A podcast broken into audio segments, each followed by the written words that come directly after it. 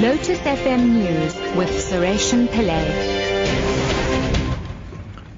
Good day. Police have opened an inquest docket after one worker died at the Kusile power station in Witbank, Mpumalanga.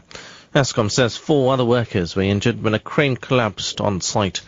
Construction work has been halted pending the outcome of Eskom's investigation into the cause of the incident.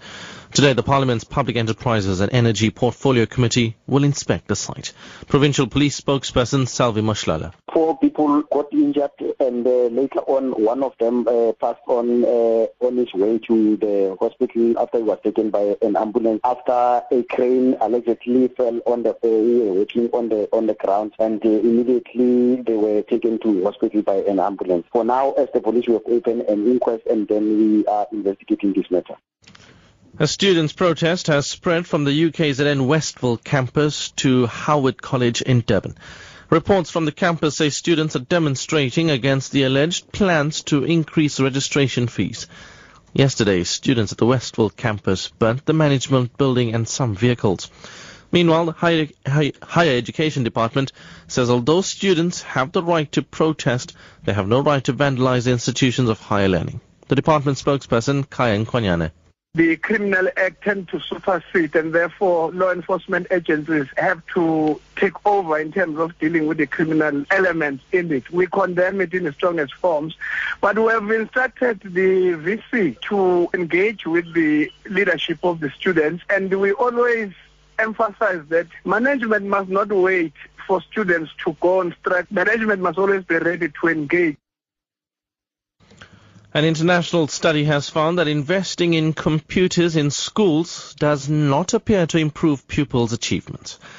The Organization for Economic Cooperation and Development conducted the study.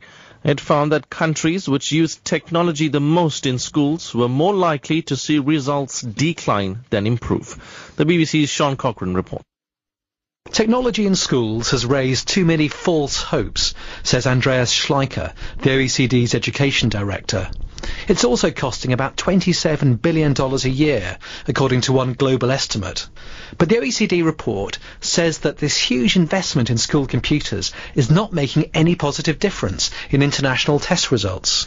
Asian education systems, which are the highest performers, are the least likely to use digital devices in class or for homework. And finally, back home, quadruplets have been born at the Benedictine Hospital in Nongoma, KwaZulu-Natal. MEC Sibongiseni Dhlomo has congratulated a team of doctors and nurses at the hospital who successfully delivered the three girls and one boy. Until last night, the 27-year-old mother, Nobushe Kwabe, did not know that she was carrying quadruplets. She has admitted that she was not attending antenatal clinics during the run-up to her delivery. Top story at 11 o'clock. Police have opened an inquest docket after one worker died at the Kusile power station in Witbank, Mpumalanga. I'm Suresh Pillay. Back at 12.